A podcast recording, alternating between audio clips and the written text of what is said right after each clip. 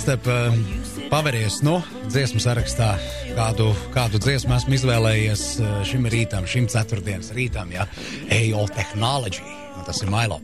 Baigi labi. Tehnoloģiju ceturtdienu, labrīt, Kristaps Skutels, un šodien nav nācis viens pie mums studijā, Kristapam līdzi ir viešņi, un Kristaps tad varbūt ir iepazīsti. Jā, tātad labrīt. Paldies, Jāni, par dziesmu. Labi, ka tie nebija lordi. Jā, jo Jo? Pagaidām, jums ir taču rotācijā tā, tā lordu populārā dziesma par tiem royaliem, vai nav jums? Ā, tie no lordi. Nē, lords. Nē, vai kā? Lorde. Lorde. Nu, ne, neizrunājami kaut kāda jauniešu populārā grupa šobrīd. Tāda šlāgera putenis eh, 2000. Sākās. Atnāk un noliek mūsu repertuāru. Dabs te pa čālis, atnāk un populāra Jā, es skatos, jums ir eglīte pilnīgi ir tematiski pieskaņota. Diez, Kas jums atstiepjas viņa ir? tematiski, kam pieskaņot Ziemassvētkiem tā- Laukā sniegotie mūsu lejas. putenim pieskaņot. Labi, kas tev tur ir tajā Jā, visās kastītēs? Un... kastītē, es gluži ne, bet uh, mums ir viesņa. Šodien tā tad um, no uzņēmuma Tilde. Latvijā Tilde. labi zināma. Jā, jau gadiem. Jā, mums ir ciemos Ilze Lapiņa, kas ir uzņēmuma vadības sistēma un biznesa attīstības vadītāja. Tas ļoti nopietns uh, amats, teiksim tā. Un um, Ilze šodien ar prieku mums parunās mazliet par eiro un par eiro, teiksim tā, par pārējas uz eiro uh, atvieglošanu, kā, kā pareizāk to būtu nosaukt. Uh, jā, nu es varētu pastāstīt par to, kā, ko mēs izdarījām tīri tā no tehnoloģiju viedokļa, uh, lai grāmatvežiem, visiem tiem, kas lieto uh, mūsu grāmatvedības sistēmu tildes jumis, lai atvieglotu to pārēju uz eiro. Jo tā kā mums ir ļoti daudz klientu, tad mēs sapratām, ka mēs nevarēsim uh, katram nolikt blakus konsultantu, kas viņam to visu izdara un palīdz šajā procesā. Tāpēc mums tas ir jāizdara tā, lai uh, grāmatvede pati varētu veikt šo pāreju, uh, lai viņai tas būtu varbūt ne gluži viens pogas nospiešana, bet, bet uh, ļoti automatizēts process. Un tas priekš mums bija tāds liels izaicinājums. Mēs sākotnēji bijām domājuši, ka tas būs arī vienkāršāk, bet nu, tur bija diezgan daudz darba jāiegulda, lai šo procesu veiktu. Jā, bet uh, tad vēlreiz tātad, uh, par tiem datumiem un par tiem laikiem. Kas ar tiem eiro tur ir? Tātad, uh, nu, tuvojas tu- tad 1. janvāris. Tuvojas 1. janvārs. Tātad eh, pašlaik tā sistēma, ko mēs esam uztaisījuši un arī piegādājuši saviem klientiem, ir tāda, kuri spējīgi apstrādāt trīs. Un būtībā korekti strādāt trīs dažādās situācijās. Tātad viena situācija ir pašlaik, pašlaik mums aiz loga, eh, kad eh, oficiālā valsts valūta ir lati, bet, teiksim, drukājot dokumentus, drukājot pavadzīmes, apakšā ir jāuzrāda šīs kopējās summas eiro. Tad otrs periods sāksies 1. janvārī, kad mainās uh, valstī oficiālā valūta no latiem uz eiro.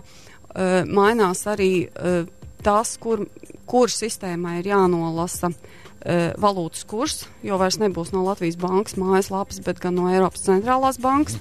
Kurs arī mainās pretējā virzienā. Iespējams, ka daudz to pat nav piefiksējuši, ka šis valūtas kurs, ja teiksim, uh, iepriekš, lai, lai summu pārreikinātu, mums vajadzēja ar valūtas kursu, piemēram, dalīt, tagad vajadzēs reizināt, jo kurs mainās pilnīgi uz pretējo pusi. Uh, un, uh, nu jā, un tad, uh, tad, tad šis otrais periods ir no tā 1. janvāra līdz tam brīdim, kad grāmatvede nospiedīs to vienu pogu un pateiks, tagad es patiešām savā grāmatvedības uzskaitē pilnībā pārēju uz eiro. Un trešais posms ir tātad jau pēc šīs pārējas uz eiro. Um, tas uh, pārējais process mūsu sistēmā ir izveidots tā, ka uh, tad izveidojās atsevišķa datubāze, kurā uh, tiek saglabāti atlikumi uz 2013. gada beigām.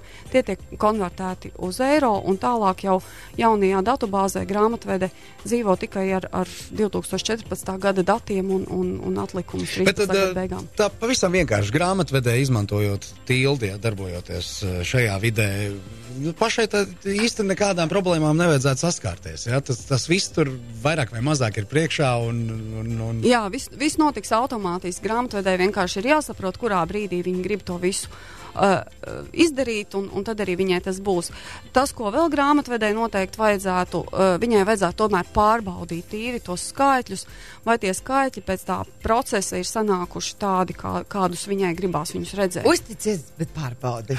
Tā novērjai, no pravērjai, tāds teiciens ir. Jā, vēl jautājums. Um, cik es saprotu, Tildes jūmim ir arī tāda tā kā mini versija, kas ir paredzēta kā mikro uzņēmuma Jā, jā, mums ir tildes jums mini, kas ir bezmaksas risinājums, ko var izmantot bez maksas visi tie uzņēmumi, kas ir mikro uzņēmumu nodokļu maksātāji, vai vispār vienkārši mazi uzņēmumi, kuri, kuri tātad iekļaujās tajos uh, ierobežojumos, kādi ir uzlikt mikro uzņēmumu nodokļu maksātājiem. Un arī šajā uh, mini versijā ir izveidota ērta pārēja uz eiro. Tā, tā tad arī visiem tiem, kas ir maziņi uzņēmēji, kā piemēram arī es, tāds šapmīgie. Tad, uh, tad arī tur laika? viss ir saprotams, un, un Jā. tur pārējie būtu kā, kā nākas. A kurā momentā tad tā kā um, pilnībā viss būs eiro un latu vairāk mums nebūs? Kas tas bija? Tas bija tuvā gada beigām nākamā? Uh, nu, tas, uh, tas periods, teiksim, kad vairs nevajag uz, uz čekiem drukāt un, un uz pavadzīmēm drukāt šīs latu summas, uh, tas tā tad ir no 1. jūlija. Uh, uh, nākošā gada. Tātad vēl, vēl sešus mēnešus mums ir jāuzrāda arī. À, arī abas, sum, abas, ab, abas summas ir jāuzrāda, lai teiksim, cilvēkiem būtu šis pārējais periods, lai viņi pamazām pierastu. Bet uh, pēc jaunā gada, nu, tas laikam nav jautājums gluži jums, bet tajos čekos pēc jaunā gada, tad uh, nu, izcelts būs, izcelt būs eiro cena, ja, tad, uh, tie lati jau tā kā vairāk. Pēc jaunā gada visas cenas ir eiro tā otra summa, tā latu summa, tas ir tikai informatīvi, jā, jo, jo tad jau mums valūta būs eiro. Latvijas veikalos pieņems līdz kuram brīdim? Uh, divas nedēļas. Nākamajā gadā. Jā, jā. Uh, tātad līdz 14. Latvijas bankā jā. visu mūžu varēs mainīt. Tieši Latvijas bankā. Jā. Latvijas bankā. Jā, A, kas notiek situācijā, kad ir zeķē ļoti daudz naudas saglabāts un tad tur nebūs problēma. Nu kāds, tas, par to tak viss runā. Nu, nav problēma. Ej uz banku un nauda ir nauda. Banka, tie... var, banka var uzdot jautājumus, tā kāpēc tev ir tik liela zeķa atnesta. Nu, paga zeķa liela jau nenozīmē, ka tev tur ir daudz naudas. tas varbūt nozīmē. Nu, tad tu vari šodien. Nu, tur liekas, nulles tie... deklarācija čalīt bija kādu laiku atpakaļ. Jau, jā, kā... Pie viesnīcas ah. šodien ro, bijušās Roma, man liekas, nu, vecrīgā ar vienmēr sakot, tu vari savu kraikasīt izkartīt un labiem mērķiem ziedot, ja tu gadījumā tev sirdsapziņa moka un tu nezini, kā à, lai, lai, lai viņi tālāk tiek ar deklarāciju. Jā, ar to tavu naudu var tikt viegli galā. Mm -hmm. Vēl beigās baznīcās pieņem arī bandītu naudu. no, jā, tā ir. Um, Tā tad um, vēl jautājums Ilzai. Ka, varbūt ir kaut kāds ieteikums grāmatvežiem, kuriem noteikti tas tā pārēja un, un teiksim, tā, šis jaunais gads varētu būt tās nemierīgāks salīdzinot ar citiem gadiem iepriekš. Kas ir tās ieteikums no jums? Uh, jā, nu, es saprotu to, ka daudz to, to eiro ieviešanu tiešām uztver kā draudus un, un, un kā kaut ko tādu ļoti, ļoti briesmīgu, bet es gribētu ieteikt visiem tiešām censties katrā situācijā saskatīt to pozitīvo to, un, un no tās situācijas paņemt to vislabāko, ko viņi var paņemt. Un grāmatvežiem tajā grāmatvedības uzskaitē viņiem ar gadiem veidojās tāds, tāds kultūras lānis, gandrīz kā arheoloģijā. Tur sakrājās grāmatvedības sistēmā dažādi partneri, ar kuriem vairs nestrādā, un, un preces, kuras sen vairs neražo. Un šis ir tieši tas īstais brīdis, kad uh, atbrīvoties no visa tā kultūras lāņa, izdzēst tos nevajadzīgos partnerus. Uh, patiesībā še, šajā brīdī pat ir iespējams pamainīt kontu plānu, vai nu, visekstrēmākais, protams, būtu nomainīt visu grāmatvedības sistēmu. Ja kaut kas tajā patreizējā grāmatvedības uzskaitē nea, neatbilst vai īsti neapmierina, tad šis ir tieši īstais moments izdarīt tās izmaiņas. Jo izmaiņas ir tik un tā. Izmaiņas ir sakarā ar eiro ieviešanu, un tas nozīmē, ka vēl kaut ko mazliet, mazliet vairāk pamainīt ir ļoti viegli. Tā kā šobrīd vajadzētu padomāt, kā mēs gribēsim dzīvot nākošos desmit gadus un panākt, lai tiešām tā, tā dzīve būtu labāka. Tātad tiešām samīļojiet savus grāmatvežus. Vai tagad raujas? Tie tagad raujas. Jā. Jā. Ja mēs runājam par tildi, tad um, nu, ir skaidrs, ka tildē nav tikai grāmatvedības programmas. Tilde ļoti daudz nodarbojas arī ar, ar tulkošanas, ar mašīnu tulkošanu, dažādiem risinājumiem. Uh, Kad tad beidzot uh, pilnībā sapratīs latviešu valodu un kad varēs normāli ar datoru latviešu parunāties? Nu, tas tāds ļoti retorisks jautājums. Šeit, protams, ļoti daudz tiek strādāts. Arī tildi daudz strādā pie tā, lai, lai dators varētu saprast šo latviešu valodu.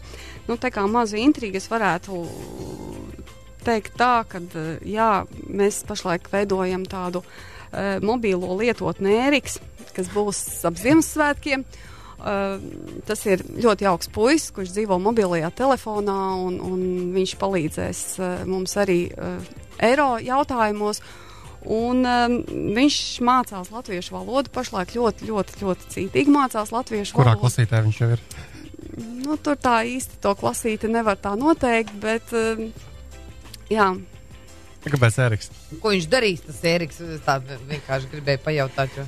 Nu, tā ir tāda intriga tajā brīdī, kad uh, sek sekojiet līdzi jaunumiem mūsu mājaslapā, sekojiet līdzi dažādiem citiem jaunumiem, ko arī Kristaps noteikti savā blogā parādīs. Pildi, un, un, un tad jūs redzēsiet, kas ir Ēriks, un jūs varēsiet pamēģināt ar viņu arī parunāties. Labi, paldies jā, par Ēriku. Paldies par Ēriku, paldies par uh, palīdzību grāmatvežiem, uh, bet Kristapam ir grāmata. Ja? Man ir dāvana, jā, tas ir savādāk. Tātad man ir dāvana, kas ir grāmatiņa. Tā ir ļoti laba dāvana. Grāmata ir ļoti laba dāvana. Jā, jo šis ir tā tāds Ziemassvētku laiks. Un patiesībā es arī Facebookā un arī blogā ir dāvaniņas kaut kā ļoti birst patiesībā. Tad um, šoreiz uh, sadarbībā ar Latviju Telekom apgādes Jumova ir izdevis grāmatu. Uh, tātad skaties plašāk. To var dēvēt arī par inovāciju abeci. Mm, un tā grāmatas fokusā ir inovācijas. Tātad, kāpēc, piemēram, pat kā, inovatīvi produkti mēdz neiemantot kā, publikas popularitāti? Ja? Mišelinam bija foršas riepas, kuras nevar pārdot. It kā viss bija ļoti forši, bet tik un tā mēs tādas neizmantojam. Vai kāpēc Apple, iPod un iPhone kļuva populāri, jo telefoni jau bija pirms tam, un mūzikas atskaņotāji, tīpaši iPod gadījumā, mūzikas atskaņotāji bija nu, tiešām pilns. Uh, šī grāmata, es arī viņu biju lasījis pirms kāda laika, un tiešām ļoti, ļoti, ļoti interesanti ir, lai varētu saprast. Un es rekomendētu tādu pirmkārt to uzņēmējiem, kas mēģina piedāvāt kaut ko inovatīvu, un lai viņi saprastu, ka jāskatās krietni plašāk tas viss. Un arī kaut kādiem varbūt studentiem, kas, kas, kas varbūt studē šajā virzienā, kā arī ikvienam interesantam, kuram, kuram gribas saprast, kas ir tās lietas, kas aizies visdrīzāk un kas ir tās lietas, vai uh, kā neveidot kaut ko, lai tas ne, kā, nevainagotos kādām. Nu, skaidrs, ka Kristaps Kutels tātad vecajā gadā arī aizies, uh, jeb aizies uz jauno gadu, ar, atstājot dāvanu mūsu radioklausītājiem. Saprotu, šis bija stāsts par balvu, kur mēs izpēlēsim mēterā. Lieliska grāmata. Tātad atkal zvans, uzdodam jautājumu. 6744, 7744, telefons studijā. Būs jautājums, un uh, balvā tad, uh, nu, pat minētā grāmata. Skatīsimies, kas mums ir gatavs atbildēt jautājumu. Labrīt! Sveiki, labrīt. Tā, sveiki. Kā vārdā? Kā jūs sauc? Kārlis. Kārlis. Čau, Kārli. Tā tad eh, jautājums pavisam vienkārši. Mm, Latvija ir viena no valstīm ar visātrāko internetu pasaulē. Jautājums tāds, kurā vietā Latvija atrodas tieši pēc šī? Varētu jau kļūdīties, bet nu, desmitniekā mēs esam noteikti. Desmitniekā, jā. Trešā, trešā vieta varētu būt. Mēs tur pa gadiem lēkājam, tad ir tā un tad ir šī. Nu, jā. bet trešā vieta nav pareiza atbilde. Tas ir pēc akamai datiem, mēs raugāmies tātad. Nākamais. Nākamais, jā, Kārlim nebija. Labrīt, kas mums zvana? Halo! Labrīt, Edijs. Edij, kāda ir tava versija? Man liekas, ka bija ceturtā. Ceturtais ātrāk. Ah, nav. Nav. Vai, nē, vai nē. dieni? Ko tu tagad tur saplaudēji? Nu, Aplaudēju. Ka nav. Ka nav. Var kādreiz aplaudēt Jā. ar ka nav. Labrīt, kas zvana? Labrīt, Edgars. Edgars. Čau. Pareiza atbilde ir. Piektā. Jā! Jā, jā, tieši tā. Piektā vieta. Pirmajā vietā mums ir Dienvidkoreja, otrajā Japāna, trešajā Hongkonga, ceturtajā Nīderlande un piektajā vietā pēc akamai svaigākajiem datiem ir Latvija. Eiropā otrā vieta. Jā, tas nāk. Jā. Tā kā Tas tad, ir pamats kļūt iedomīgiem. Visu laiku. Un, starp citu, tie jau nav tikai pēdējie daži gadi. Mums ir laiku labu esam laiku. līderos. Jā, jā. Tas ir Un tāpēc, ka mums liel- maz lietotāji. Kāpēc? Nē, nē, Nu, mums ir attīstīts. Mums ir attīstīts, tīkls, un lielā mērā arī paldies patiesībā Latvijas Telekom. Jāsaka, tieši tā arī optiskā interneta ieviešana ir ļoti daudz ko arī devusi. Nu, vismaz uh, pilsētās lielākajās ir ļoti labi ar internetu. Varbūt to mums vajag turismu bukletos likt, ka pie mums tas viss labi strādā. Nē, nu nopietni. Nu, es atgriežoties no ceļojumiem, vienmēr esmu priecīgs tikt atpakaļ pie normāla interneta, gan mobilā, gan arī vadu. Nu, ja tāpēc, ka parastā. tu esi atkarīgs. Nu, tā jau nu nav. Ja? Nu, es esmu atkarīgais. Man, man, man, Starp, jā, Edgar, Edgar, mēs te visu vēl papļāpāsim, paliec līdz pie klausulas. Mm, jā, nu, tā, tas arī viss, jā. Nu, šim tā gadam. tad šim gadam tas arī viss. Tā pieņem, ka nākošais nedēļa mēs kā, sēžam zem eglītes, jā, Jo kā mēs dāvana. nākošais nedēļa baudām mm, svētkus. Mums nākošais nedēļa ir svētki. Forši. Jā, Tā mēs Kristap tev gribējām sveikt to vakardienas vārdienu. jā. Paldies. Sirsnīgi. Sveicieni! Paldies. Vēlēt tev visu to, to labāko jaunajā gadā. Es nezinu, nu, kur tu jau pats labāk zini, ko tev vajag. Es kaut ko izdomāšu. Jā, Mērķi tev noteikti ir. Kaut kāda spēle jāiziet, ja? vai kaut kas tāds. jā. Spēles kaut kā ne, neiet, viņas man šobrīd perspektīvi ir. Bet uh, Ko spēļu darīt? biznesiem labi iet. Mm, kā kuriem? Nē, kā nu, kuriem? kaut kādā pētījumā es tur biju iegrimnus, un tur bija tā, ka, nu, jāspēj konsoles vaigo naudu pelnot pasaulē. Nu, kopumā vairāk nav viņiem tik labi arī, kā, kā gribētos. Bet varbūt tur kaut gribēja kur. vēl labāk. Nē, nu, protams, Viņi gribēja, lai ielas vispār tukšas ir, jā, lai viss ir sarkaniem acu aboliem staigās, visu nakti rāvuši spēles. Klausies, Kristap, bet ir viena lieta, gan Nu, nu. eh, tuvojas Ziemassvētku, un tātad, nu, gribot, negribot apdāvināšanas laiks.